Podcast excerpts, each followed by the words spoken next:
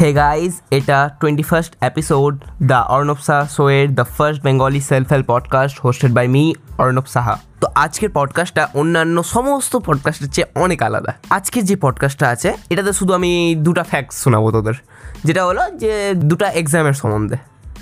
এবার দুটো এক্সাম কী কী? ওটাই বলব এই পডকাস্টে তো টাইম না ওয়েস্ট করে, চল শুরু করি। তোদের মধ্যে কি কেউ কেপ ফ্যান আছিস? হ্যাশট্যাগ বিটিএস আর্মি আছিস আছিস, জানি আমি।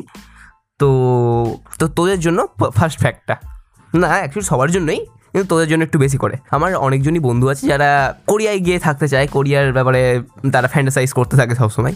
তো তাদের বলি কোরিয়া বলতে নর্থ কোরিয়া ভাবিস না? ওখানে যাই না কিছু পড়া হয় কি না ওখানে তো আগে গুলি চালানো শেখানো হয়। জানি না আমি ওটা। তো আমি কোরিয়া বলতে এখানে সাউথ কোরিয়ার কথা বলছি। তো এবার সাউথ কোরিয়ায় যারা যাওয়ার স্বপ্ন দেখিস, তাদের জন্য বলছি ওখানে একটা এক্সামের সম্বন্ধে এক্সামটার নাম হচ্ছে সুনিও। হ্যাঁ ডোরেমনের কোনো সুনিও না, এটা একটা এক্সামের নাম। এই এক্সামটা হচ্ছে সাউথ কোরিয়ার একটা টাফেস্ট এক্সাম এই এক্সামটা সাউথ কোরিয়ার প্রত্যেকটা স্টুডেন্টকে দিতেই হয়। এই এক্সামটা তোর আট ঘণ্টা ধরে হয়। সেদিন কোনো প্লেনও উড়ে না সাউথ কোরিয়ায়। ইভেন তুই যেদিন রাস্তা দিয়ে যাবি, তোকে পুলিশরা হেল্প করবে তোর এক্সাম সেন্টারে নিয়ে যেতে। আর এক্সাম সেন্টারে যাওয়ার আগে তোর যেগুলো জুনিয়ররা থাকবে, তারা তোকে চিয়ার আপ করবে। যা যা যা যা যা ভালো করে পরীক্ষা দিয়েছি মানে করে ওরা, ওদের ভাষা আমি ঠিক জানি না, ওরা এরকমই কিছু কথা বলে। আমি এদের ওপর ডকুমেন্টারি দেখছিলাম তো মানে আমি ডকুমেন্টারি দেখছিলাম টাফেস্ট এক্সাম তো ওখানে এই দুটো এক্সামের নাম পেয়েছি। তো এটা হলো একটা এক্সাম তো এটার একটু স্টাডি রুটিনটা বলে দিই অনেকটা আমি। মানে একটা স্টুডেন্ট কেমন ওখানে খাটাখাটনি করে। এবার তুই ওদের সাথে কম্পেয়ার করতে গিয়ে ভাববি, আমি কি করি? আমরা তো বাড়িতে বসে ঘুমাচ্ছি মনে হলো। দেখ, ওদের স্টাডি রুটিনটা শোন। ওদের স্টাডি রুটিন হচ্ছে তোর ঘুম থেকে ওরা সাড়ে ছটায় উঠে হ্যাঁ সাড়ে ছটায় উঠতেই হয় সবাইকে প্রায়। এবার ঘুম থেকে উঠে তোর মুখ টুক ধুয়ে ওরা আটটার দিকে স্কুল চলে যায়। এবার আটটার দিকে স্কুল গিয়ে কী করে ওরা? হ্যাঁ পড়াশোনা করে। না ভুল, ওরা আটটার দিকে স্কুল গিয়ে ঘুমায়। লিটারেলি ঘুমায় ওরা। মানে ক্লাসে ঘুম আসে, ঘুমিয়ে যায় ওরা। ক্লাসে যদি ওখানে কারও ঘুম আসে, তো ঘুমিয়ে যায়। কেউ ওকে উঠাতে পারবে না। এটা ওখানকার রুলস জানি না এরকম রুল কে তৈরি করেছে, আমাদের এখানে যে কেন নাই। তো এবার স্কুলে ওরা পড়াশোনা করা কমপ্লিট করার পর সাড়ে চারটার দিকে ওদের স্কুল ছুটি হয়। এবার এবার স্কুল ছুটি হওয়ার পর ওরা আর বাড়ি যায় না। ওরা স্কুল ছুটি হওয়ার পর ওরা একটা লাইব্রেরির মতো একটা জায়গায় যায়। যেখানে ওরা ইয়াজা করে। ইয়াজা মানে কি? ইয়াজা মানে হচ্ছে ইভিনিং সেলফ স্টাডি তো কি করে ওখানে? ওখানে সাড়ে চারটে থেকে ওরা সাতটা পর্যন্ত পড়াশোনা করে যায়। পড়াশোনা করে যায় একদম কনসেন্ট্রেশনের সমান কনস একদম কনসেন্ট্রেশনের সাথে ওরা একদম পড়া পড়াশোনা করে যায় করে যায় করে যায়। এবার সাতটা থেকে আটটা একটা বেল বাজে। ওই বেল বেলে কি হয়? ওদের খাবার দেওয়া হয়। মেনলি ডিনার টাইম তো ওখানে ফ্রি ডিনার থাকে সবাইকে। তো খেয়ে নিলো। তারপরে আবার আটটা থেকে ওরা পড়তে বসে গেলো। আটটা থেকে দশটা ওরা পড়াশোনা করল। এবার দশটায় ওদের ছুটি হলো। এবার ওরা বেরালো ওখান থেকে। এবার তো এবার বাড়ি যাবে ঘুমাবে দশটা বেজে গেছে, দশটায় কে বাইরে থাকে? হ্যাঁ এবার হলো গল্প। এবার ওরা আরেকটা স্কুল যাবে।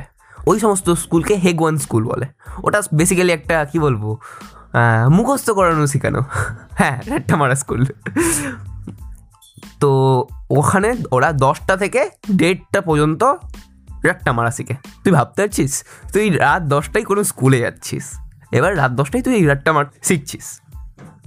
কী রকম তোর উইল পাওয়ার কনসেন্ট্রেশন পাওয়ার আরও সমস্ত জিনিস লাগবে। তো ওই হেগওয়ান স্কুলের যেগুলো মেন মেন বড় বড় স্যার ওগুলো তোর সেলিব্রিটির মতো। মানে ওদের ছোঁয়ার জন্য যেমন হয় না সেলিব্রিটিদের সাথে ছবি তুলবো বা ই করব, ওই রকম ওখানকার লোকজনরা করে। ওরা সেই স্যারগুলোর প্রতি পাগল হয়ে আছে। এটা হলো একটা সাউথ কোরিয়ান স্টুডেন্টের ডেলি রুটিন মানে ভাবতেছি সতেরো সতেরো ঘণ্টা ওরা পড়ছে। এক্সাম দেওয়া কমপ্লিট হলো? এক্সাম দেওয়া কমপ্লিট হওয়ার পর ওরা কী করে বলতো? হ্যাঁ এক্সাম দেওয়া কমপ্লিট হয়ে গেলে কী মন হয় সবার? বই খাতা ছিঁড়ে ফেল দেবো আমি। লিটারেলি ওখানে এটাই হয়। ওদের ট্র্যাডিশন এটা যে সুনিও এক্সাম যখন শেষ হবে, তখন ওরা বই খাতা ছিঁড়ে ফেলে দেবে। এটা কেমন ট্র্যাডিশন কত টাকা যাচ্ছে জানিস ওই বইগুলোর পিছনে? যাই না ওদের ট্র্যাডিশন সেটা মানতেই হবে। এগুলো সব ভালো। তুই শুনিও এক্সামে ভালো রেজাল্ট করলি, এবার তারপরে তারপরে তুই ভালো কলেজে পেলি, তুই কলেজেও খুব ভালো র্যাঙ্ক করলি, তারপরে কি? ভালো একটা চাকরি পেয়ে যাব। ভুল! তারপরে তোকে প্লাস্টিক সার্জারি করতে হবে। কেন? কারণ ওখানে ট্যালেন্টেড মানুষের চেয়ে সুন্দর মানুষের দরজা বেশি। তাই এখন সাউথ কোরিয়াকে প্লাস্টিক সার্জারি ক্যাপিটালও বলা হয়। কেউ যদি প্লাস্টিক সার্জারি করতে যাস সাউথ কোরিয়া গিয়ে করাস বেস্ট বেস্ট প্লাস্টিক সার্জারি পাবি আর সস্তাতেও হয়ে যাবে। প্রো টিপ তো এখানে এবার যারা করাতে পারে না মানে যাদের কাছে সেই রকম লেভেলে এবার যারা করাতে পারেন এবার এটা নিয়ে সরকার একটু অসুবিধাই আছে। তো ওখানকার সরকার এরকম বলে দিয়েছে যে ব্লাইন্ড ইন্টারভিউ হবে। কারণ তুই দেখ, একটা সিবি যদি তুই কারও দেখছিস সিবিতে সবার আগে কী থাকবে হ্যাঁ তোর ছবি থাকবে একটা। ওই ছবি দেখেই তোকে রিজেক্টার সিলেক্ট করে নেবে। বাকিগুলো পরে পড়বে কেউ যদি এখনও সাউথ কোরিয়ান ফ্যান্স থাকিস, এই জিনিসটাকে একটু ফ্যান্টাসাইজ কর। শুধু ভাবিস না যে, আমি যদি একটা বিটিএস এর সিঙ্গার হতাম, কেমন হতো? এরকম ভাবিস না? একটু এরকমও ভাব যে, আমি যদি এরকম পড়তাম, কেমন হতো? জানি এটা কেউ ভাববি না। কারণ আমরা তো, আমাদের পড়াটাকে টাফ ভাবছি? দেখ, আমি এটা একটা আমার পার্সোনাল স্টোরি শোনাচ্ছি। আমি যখন কোটাই ছিলাম, আমি প্রায় এইরকমই একটা রুটিন ফেস করেছিলাম। তোকে রুটিনটা শোনাচ্ছি, দেখ। ঘুম থেকে উঠলাম কটাই বলতো? একটা। একটাই উঠে তাড়াতাড়ি সান টান করে খাবার টাবার খেয়ে চলে গেলাম। কোথায়? Coaching centre. কোচিং সেন্টারে এবার একটা থেকে রাত নটা পর্যন্ত ওখানেই থাকলাম। প্রত্যেক দু ঘণ্টা অন্তর অন্তর তোর পনেরো মিনিটের ব্রেক হয়। সেই মাঝে তোর আমি হোস্টেলে এসে খাবার খেয়ে নিতাম কিংবা তোর কোচিংয়ের ক্যান্টিনে ওখানেও খাবার খাওয়া যেত। তারপর নটার দিকে আমরা বাড়ি ফিরলাম। বাড়ি তো না, হোস্টেল। হোস্টেলে ফিরলাম। এবার ওখানে নটা থেকে তোর খাওয়া দাওয়া শুরু হলো, এই সাড়ে দশটা পর্যন্ত চলতো। খাওয়া দাওয়া কমপ্লিট করে নিলাম, দিয়ে দুধ নিয়ে ওপরে চলে আসলাম। ওপরে বলতে নিজে নিজের ঘরে, কারণ আমাদের মেসটা একদম আন্ডারগ্রাউন্ডে ছিল দেখতে গেলে। দিয়ে শুরু হলো আমাদের পড়া। রাত দশটা থেকে শুরু করে আমরা ভোর ছটা পর্যন্ত আমরা পড়তাম। তারপরে আমরা ছটা ছটা, সাড়ে ছটার দিকে ঘুমাতাম, আর ঘুম থেকে উঠতাম আমরা একটাই এটা নর্মালাইজ রুটিন না, এটা অনেকজন বানিয়েছে। কারণ দেখ, এটা একদম একটা আনকনভেনশনাল রুটিন তুই রাত্রে তো ঘুমাচ্ছিস না তুই, আর সকালে তুই ঘুমিয়ে থাকছিস। এটা তোর সার্কেডিয়ান রিদম খুব খারাপ করবে, আমার খারাপ করেছে, আমি গল্পও শুনিয়েছিলাম। আমি কি করে একবার একটা এক্সাম দিতে পারিনি, শুনিয়েছিলাম তোদের আমি। এই রকম ছিল আমাদের রুটিন তাও আমরা সাউথ কোরিয়ান ওই স্টুডেন্টদের মতো পড়িনি সাউথ কোরিয়ান স্টুডেন্টরা ইন্টারন্যাশনালিও খুব ভালো রেজাল্ট করে। এবার নেক্সট এক্সামের গল্পটা তোকে শোনাবো, সেটা হলো গাও কাউ হ্যাঁ এটা একটা চাইনিজ এক্সাম এটাকে অনেকজন তোর পৃথিবীর টাফেস্ট এক্সামও বল দেয়। তো ফার্স্ট কোয়েশ্চেন হবে যে, এইরকম এক্সাম বানানোই কেন হলো? তো এই হিস্টোরিক্যাল ব্যাকগ্রাউন্ডটা আগে শোনাই। তোর কোনোদিন এরকম মনে হয়েছে যে, সরকার এই পড়াশোনাটা ব্যান্ড কেন করে দেয় না? ইস, যদি কত ভালো হতো যদি সরকার ব্যান্ড করে দিত।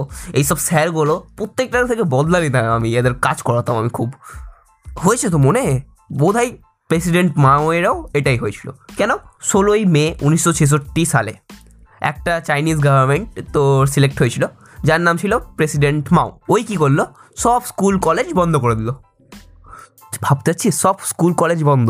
সেই চারটা সাল যেই চারটা সাল ওই গভর্নমেন্ট ছিল, একজনও পড়াশোনা করেনি ওই আলাদা একটা আর্মি তৈরি করে নিয়েছিল। কিসের আর্মি স্টুডেন্টসদের আর্মি প্রত্যেকটা স্টুডেন্টকে একটা করে রুলস গাইডের একটা বুক দিয়ে দিয়েছিল, যাদের রেড বুক বলতো, আর ওই গোটা আর্মিটাকে বলো রেড গার্ড ওরা কি করতো? ওদের কাজ ছিল টিচারগুলোকে ফোর্স করা, যাতে গ্রামে গিয়ে ওরা কাজ করে। ভাব, তোর ইংলিশ ম্যাম গৌড়াচ্ছে তোর অঙ্কের স্যার ট্র্যাক্টর চালাচ্ছে, তোর হিস্ট্রির টিচার কাক ভাগাচ্ছে, এরকম এরকম কাজ করছে। এইরকম হতে লাগল তোর সেই চারটা বছর চাইনার মানে উনিশশো ছেষট্টি থেকে উনিশশো সত্তর সাল পর্যন্ত চাইনাকে লস্ট জেনারেশন বা কালচারাল রেভলিউশন কী কী নাম দেওয়া হয়েছিল ওখানে। তারপরে কি হলো? ওই চারটা সালের বদলা এবার আসবে, দেখ না।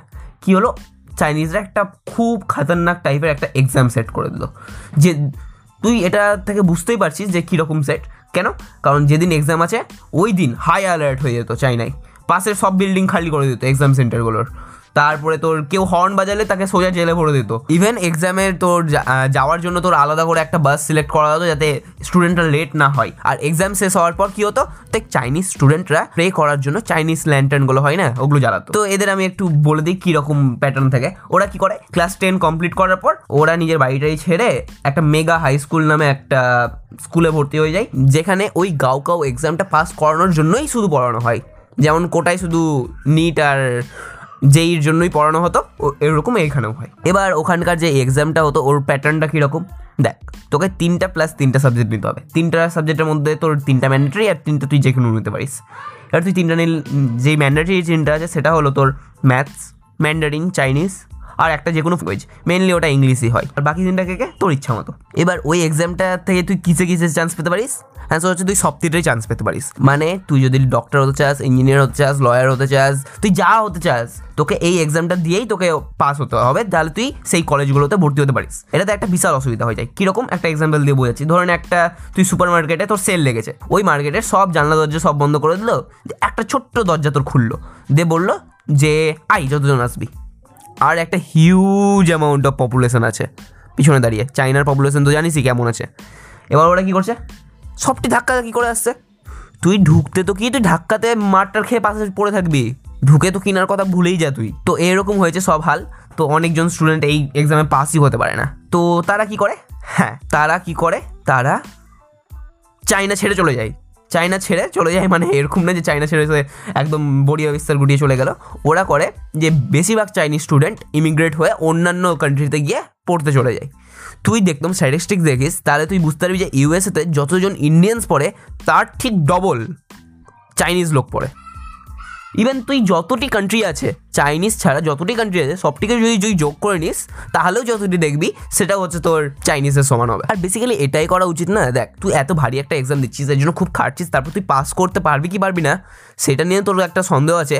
তুই একটু টাকা খরচ করে আর একটু মাথা লাগিয়ে তুই বেস্ট কলেজেস হাওয়ার্ড স্ট্যানফোর্ড এইরকম কলেজে তুই পড়তে পারবি ইউএসএতে গিয়ে, তুই লন্ডনে গিয়ে অক্সফোর্ডের মতো কলেজে পড়তে পারবি। চাইনাই না তো, নাই পড়লাম। ভালো ভালো কলেজে তো শিক্ষা তো পেয়ে যাচ্ছি না। আর তুই যে একটা ভালো ডিগ্রি পেয়ে যাচ্ছিস, এবার ডিগ্রি ওয়াইজ তো চাকরি আছেই। তুই সেই চাইনাই কর, যেই জায়গা থেকে তুই পাস করেছিস সেখান থেকে কর, তুই যে ইচ্ছা তাই কর। তো এটা ছিল তোর মোস্ট ডিফিকাল্ট এক্সাম গাও কাউয়ের একটা ওভারভিউ তো আজকে আমি তোদের দুটা এক্সামের কথা শোনালাম। কেমন লাগল তোর এই দুটো এক্সামের কথা? একটাও দেওয়ার ইচ্ছা আছে কিনা? আর তো যা তাড়াতাড়ি শেয়ার নামে অপশানে ক্লিক কর আর সবটি বন্ধুকে শেয়ার করে দে। তাদেরকেও দেখা যে কীরকম কীরকম এক্সাম হয়। মেনলি যেগুলো তোর ফ্রেন্ডদের মধ্যে বিটিএস আর্মি জয়েন করেছে, তাদের তো দেখাবি। এবার তোরা তো দা অর্ণসা শো সাবস্ক্রাইব করেই নিয়েছিস, না করলে এক, দুই, তিন, চার, পাঁচ, এই তো গুড সাবস্ক্রাইব করে নিলি আর আমাকে ইনস্টাগ্রামে ফলো করে নিতে পারিস তুই। আমার ইনস্টাগ্রাম হ্যান্ডেল হলো the Arnab Saha. So this is it guys I am Arnab Saha and you are watching the Arnab Saha. Show bye bye